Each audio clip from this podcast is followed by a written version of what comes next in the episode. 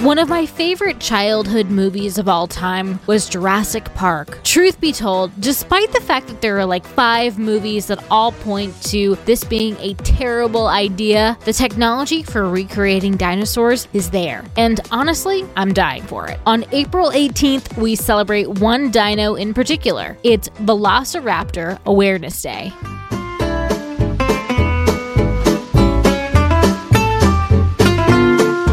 Welcome to Taco Cast Podcast. Every day's a holiday. No, really, it is. Did you know that literally every day is a holiday? I don't know about you, but I love having a reason to celebrate every day. Whether it's your favorite foods day or something else totally random, happy holiday to you. 70 million years ago, this majestic creature and the creatures just in general of dinosaurs roamed the earth during the end of the Cretaceous period. The first ever fossil of velociraptors was found in 1923 by Peter Kaisen, with a crushed but complete skull plus one of the second toe claws. The name Velociraptor came to be in 1924 by then president of the American Museum of Natural History, Henry Fairfield Osborn. The name has Latin origins, velox meaning swift and raptor meaning plunderer. However, the actual image of velociraptors displayed in movies is quite different from the actual velociraptor in real life. In the movies like Jurassic Park, velociraptors have a reptilian quality, scary and quite tall, nearly six feet. However, paleontologists have discovered that they actually had feathers, resembling something more of a turkey with its knob like hands and standing at only about two feet tall for the most common of the velociraptor species. However, the thing